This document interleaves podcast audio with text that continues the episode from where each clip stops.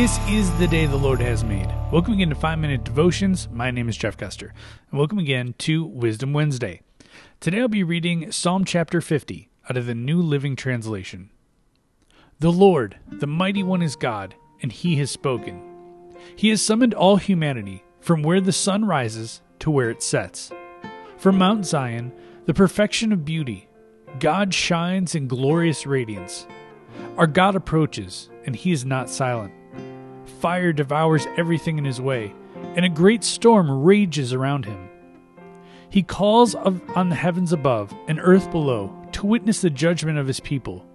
Bring my faithful people to me, those who made a covenant with me by giving sacrifices. Then let the heavens proclaim His justice, for God Himself will be the judge. O my people, listen as I speak. Here are my charges against you, O Israel. I am God, your God. I have no complaint about your sacrifices or the burnt offerings you consistently offer, but I do not need the bulls from your barns or the goats from your pens. For all the animals of the forest are mine, and I own the cattle on 1,000 hills. I know every bird on the mountains, and all the animals of the field are mine. If I were hungry, I would not tell you. For all the world is mine and everything in it. Do I eat the meat of bulls?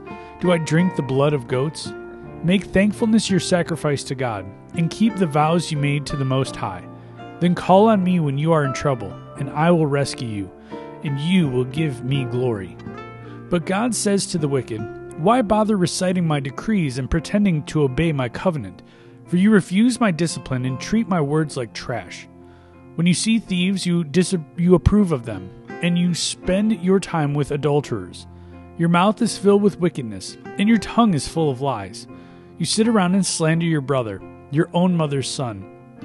While you did all this, I remained silent, and you thought I didn't care. But now I will rebuke you, listing all my charges against you. Repent, all of you who forget me, or I will tear you apart, and no one will help you. But giving thanks is a sacrifice that truly honors me. If you keep to my path, I will reveal to you the salvation of God.